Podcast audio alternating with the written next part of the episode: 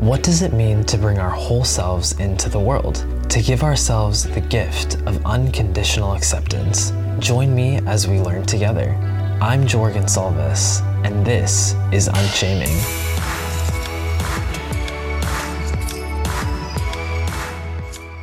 Sadesha McCutcheon describes herself as bold, determined, and becoming. Growing up in the South Bronx in an under resourced community, she graduated from one of the top universities in the country, started her own beauty brand called CocoBee, and accepted a full time offer to work in Silicon Valley, all by the age of 21. Her successes have not been without struggle, though. Growing up in a black community with a darker skin complexion, she was surrounded by messages that she was not enough as she was to be beautiful. And for many years, she subconsciously believed this. By age 8, she was using lightning creams to brighten her skin.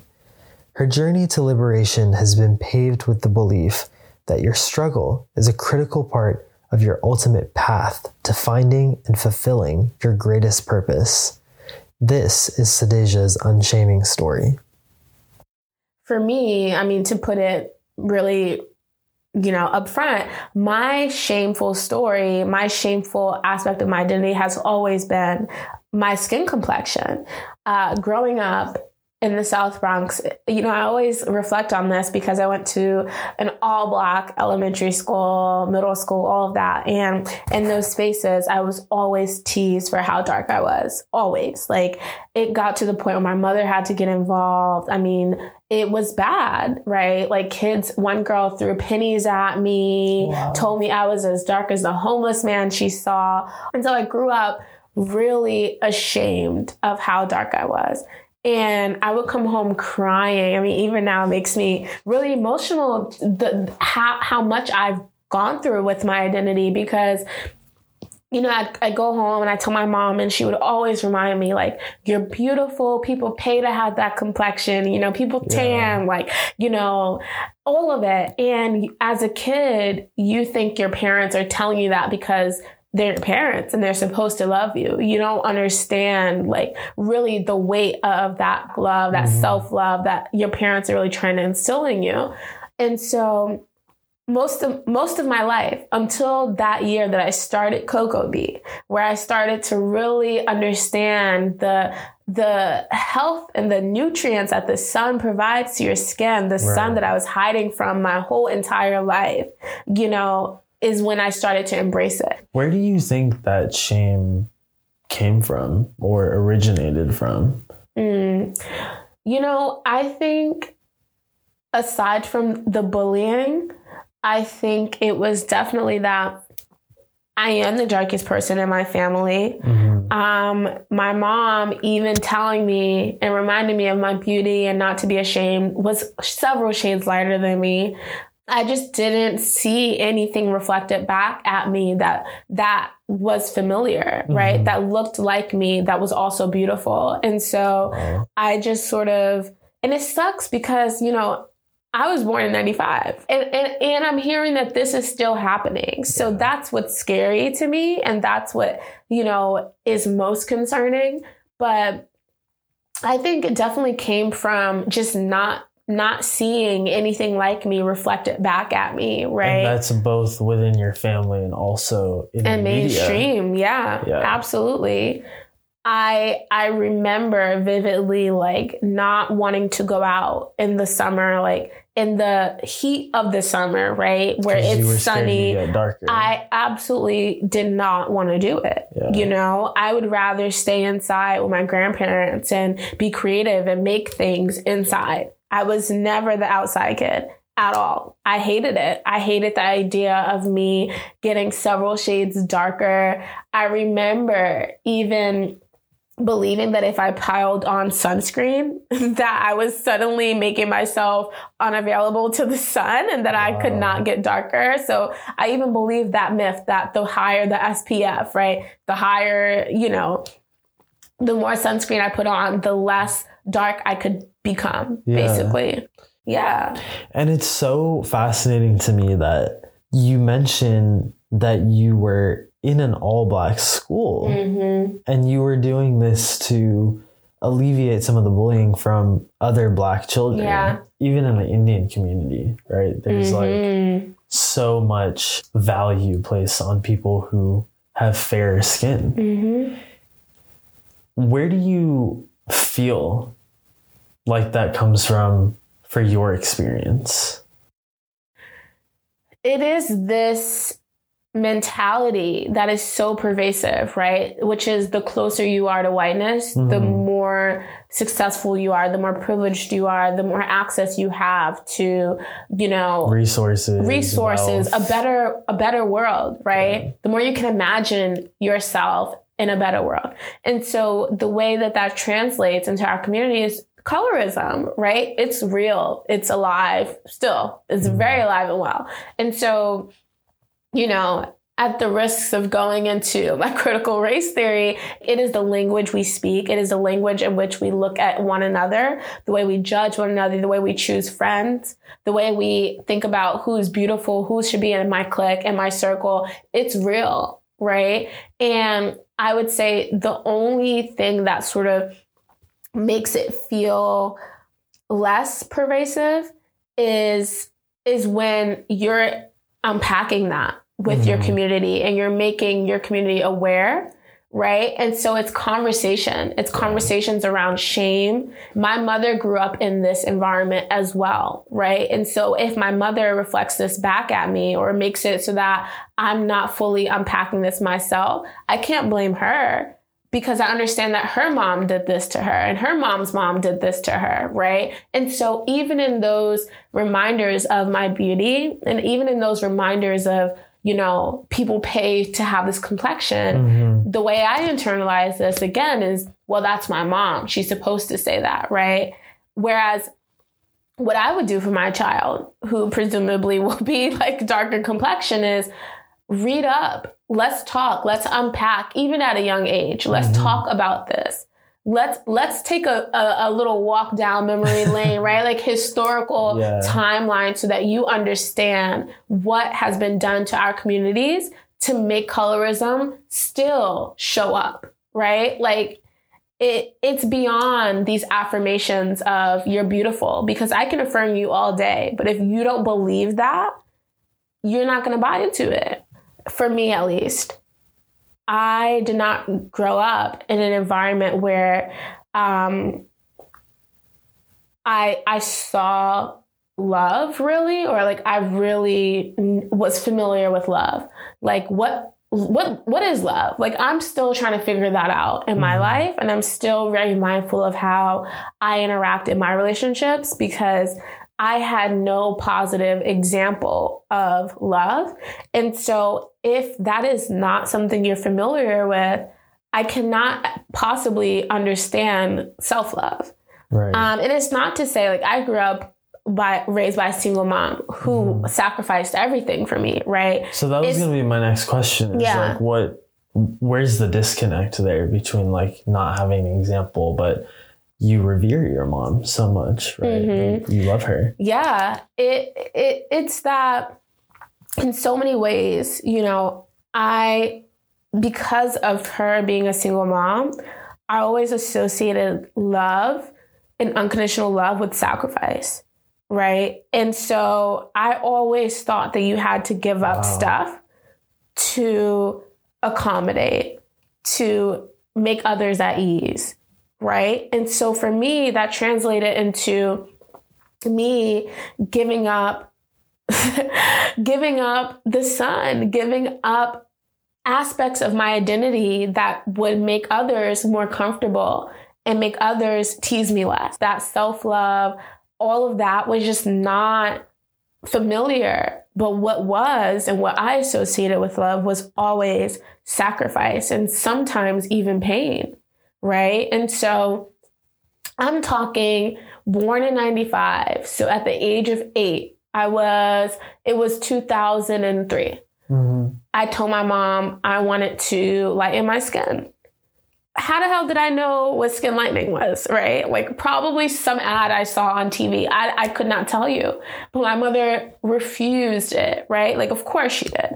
And somehow, some way, I went to some beauty aid store and bought some skin lightening cream that I was using right? And I used it behind my mother's back. And I look at pictures because I was always, I was a dancer and we always had our um, recital photos.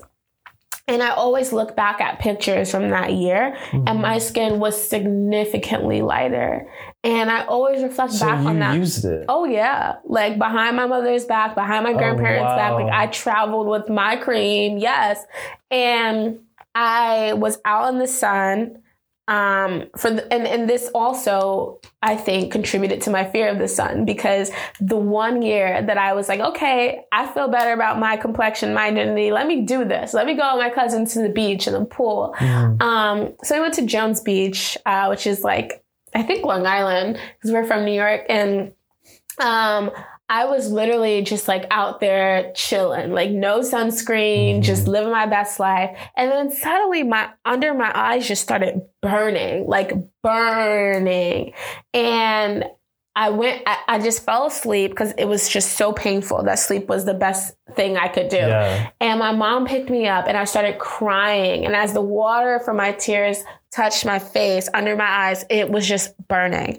And I, t- I kid you not, it took like six months for that to heal because the sunburn turned into a scab, which then peeled. And then under my eyes were so much lighter than the rest of my face, right? Like raw skin essentially. And that had to heal to become the same color of my skin. And that whole process was the most like scary traumatic. time, traumatic, right? Because yeah. it's like I feared the sun my whole life. I went through this whole process of getting my skin lighter. I thought that that made me so much, that would allow me to embrace the sun more. And even then, I go through this experience where my skin is literally on fire. Mm-hmm. Right. So it went further than skin complexion and identity to literally like health. Right. And I think that that is what CocoBee became mm, for me, mm, right? right? Like becoming more familiar with my identity through healthier practices with my skin. The human mind, I think, is so powerful in that sense. Mm-hmm. When we really believe something, mm-hmm. it literally dictates our involuntary actions. Yeah. And thoughts. And so, my next question to you is when did that belief system begin to shift? Mm.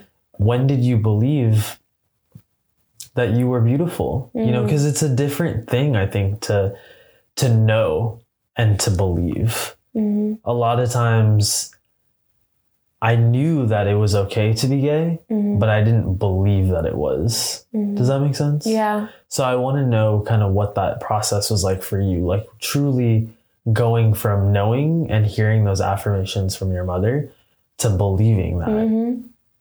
I think I always, well, actually, no, I, be, I always believed myself to be this very innovative child. And all of that time that I spent inside where other kids were out playing, mm. I was mm. always making stuff. I was always doing stuff, thinking, right. reading, like expanding my mind. And so there was never any doubt that I wasn't amazing. The beautiful thing, you know, I always believed this mantra and it's still my mantra. It's fake it until you make it, right? Yeah. So I, even as a kid, despite the bullying, I think any kid who is bullied has to believe that, right? Like you have to believe something to get you through yes. that and get yeah. you to show up to school despite it, right? And so for me, it was just fake it till you make it, right? And so I did not feel beautiful, but I believed that I was, right? I believed that there was something in me that was cooking. There was some something in me blossoming that would someday reveal itself, right? It. That would allow for all of those bullies and those haters to just look back and think, wow, like in I the midst of all that change. In the midst, it hurt it hurt and I went through some really terrible measures to stop it from happening. But I did always believe that there was some higher purpose. in me, right? I, and I also grew up like at a very religious school. And so I mm-hmm. believe that there was a higher purpose, higher plan for me, period, right? That this was temporary. And so I, I think when when I launched Cocobee, that was also the most mindful journey I had ever been on in my life. It also revealed to me that those beliefs that I always had and saw were there actually existed, right? And that I was revealing myself to the world in a way that was like, hey, y'all can laugh at me all day, yeah. but look, like I am starting this company that is based off of everything you've put me through and am now showing you and showing myself that you know what actually darker darker the better darker the better as long as my skin is healthy and as long as I understand that this outermost layer of my skin, this organ is alive and I should be fueling it and putting stuff, love, energy, yes. oils, butters, aloe yes. back into that, then I'm good. Yeah. You know? And so it's so funny, but I just remember the day I decided to launch Cocobee was also the day that I was affirmed in my beauty in so many ways, right? I glowed. Yeah. I mean, truly. And that was your I freedom went, moment. It was my freedom. I yeah. glowed. I saw people look at me differently. And not to say I needed that validation, but I felt so free. You're I didn't wear makeup. I just, I was so happy. Yeah. You know, I was able to walk through the street literally and just feel. And I think for so much of my life, I didn't, I, I did not allow myself to feel.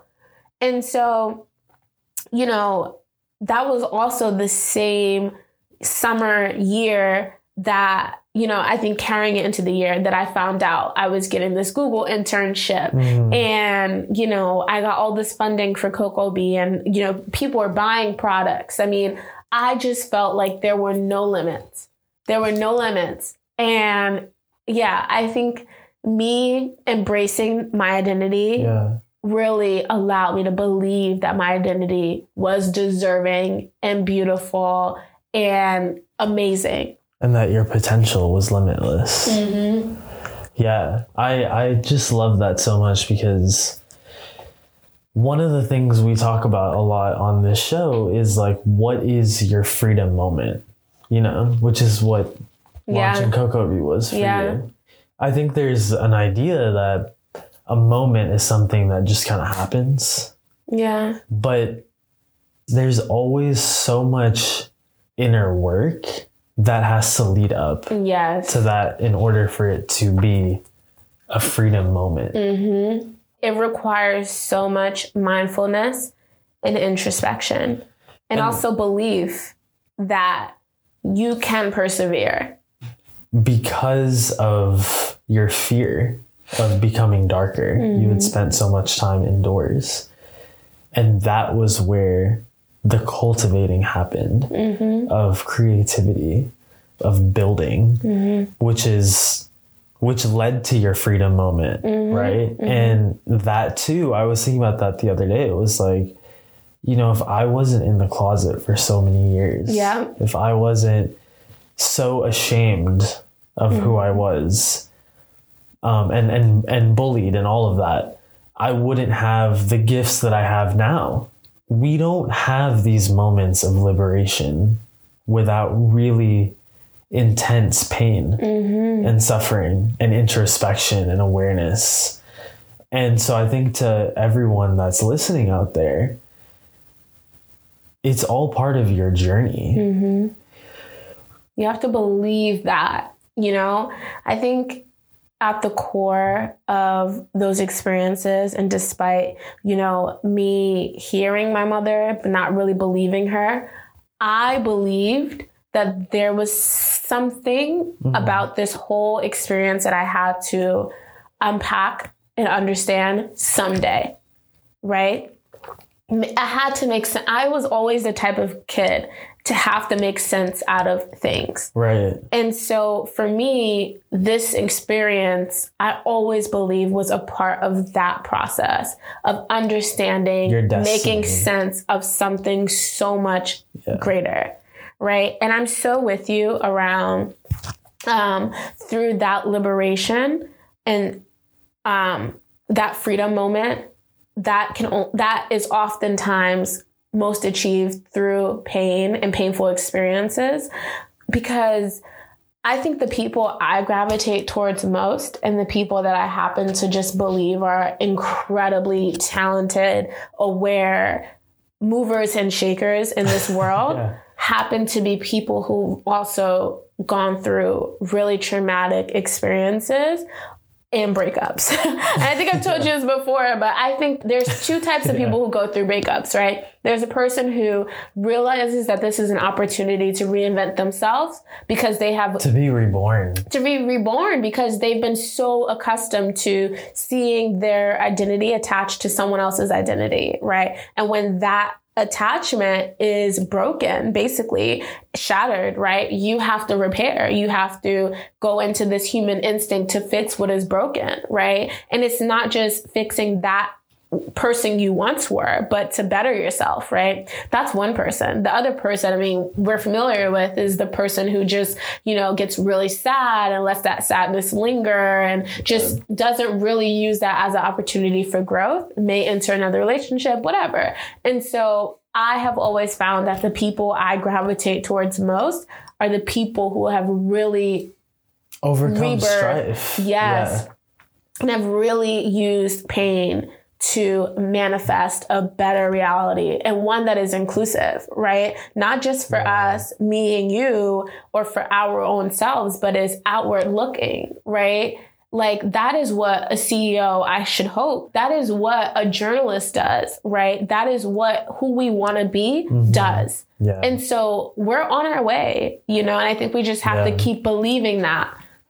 So, what are your tips for overcoming external validation mm. that is approval that's outside of yourself? I think um, my tips today are definitely different from the tips I had eight years old self or even 16 year old self. Um, and those tips today would be reflect. I think reflection is the most powerful tool that we have mm-hmm. and that mm-hmm. we can give ourselves, right? asking yourself questions around, you know, what can I do to show up fully today? I ask myself that every single morning, right? What can I do to shine my light today? What can I do to embrace mm. the complexity today? Right? Mm. How can, w- what and how questions are the most important gifts we can give ourselves. So I think that those types of questions, right? What and how? How do I? What can I? You are your greatest gift, period, mm-hmm. right? And that anybody who tries to intercept that or anyone who tries to validate you, that's still their reality of you, right? That's still what they think you are. But you are the only person who can control what you are. Yes. So that's my biggest tip the last question is how do you love yourself? I think for me right now, and and for the last few years, it's been my skincare regimen. Um, I view that as my sacred time. For me, my self love always comes back to my my skin in a really interesting way. But um, isn't that so ironic? So ironic that your shame is what ended up being yeah. how you show yourself love. Exactly. Yeah. and that is to me like the tale of a greater purpose yeah. right? Like that pain was for a reason. And as a kid i always yeah. believed that. It hurt to believe that. But i always believed that. And rather than you know, me choosing to stay inside and just sit inside or watch TV inside. I hated that. Yeah. I wanted to be active inside, right? While kids were playing, I was playing too. You know, it was a different type of play. And it was really because of my experiences that my play was redefined. But so is that reality. Yeah. You know, that reality that we create is redefined. So And I wanted to also call out how you had said your self care routine mhm. because I kind of really believe that it's a ritual. yes. Love is a ritual. Yeah. It's doing the same stuff over and over and over again, even when you don't want to. But love is like not so much once all the time, but Mhm. needs, Mhm. you know, and meeting that need over and over again over a Mm-hmm. long period of time. Yeah. It's also like what what feels easy, right? And like what doesn't feel sacrificial, Yes. right? And I think returning back to sort of the way I always felt love was always through sacrifice. In my in my experience, it was through my mom raising me alone. She had to sacrifice a lot. Mm-hmm. And so I didn't see her self love come up often, right? And so for me, it's really reminding myself that my self love and my ritual, there's no room for sacrifice there, right? There, there just isn't. Like it Yeah. is all good reflected towards me. It just doesn't even feel like I'm giving up anything, right? It's a necessity. And so, yeah. Well, you are love. Thank you. I love you. love you too. I'm Jorgen Salvis, and you've been listening to Unshaming. For more information on anyone featured on the show, follow us on Instagram at Unshaming or visit unshamingpodcast.com. If you liked this episode, leave us a review on Apple Podcasts. If you have questions or want to tell us what you're unshaming, message us on Instagram or email us at unshamingpodcast at gmail.com. Thanks for listening.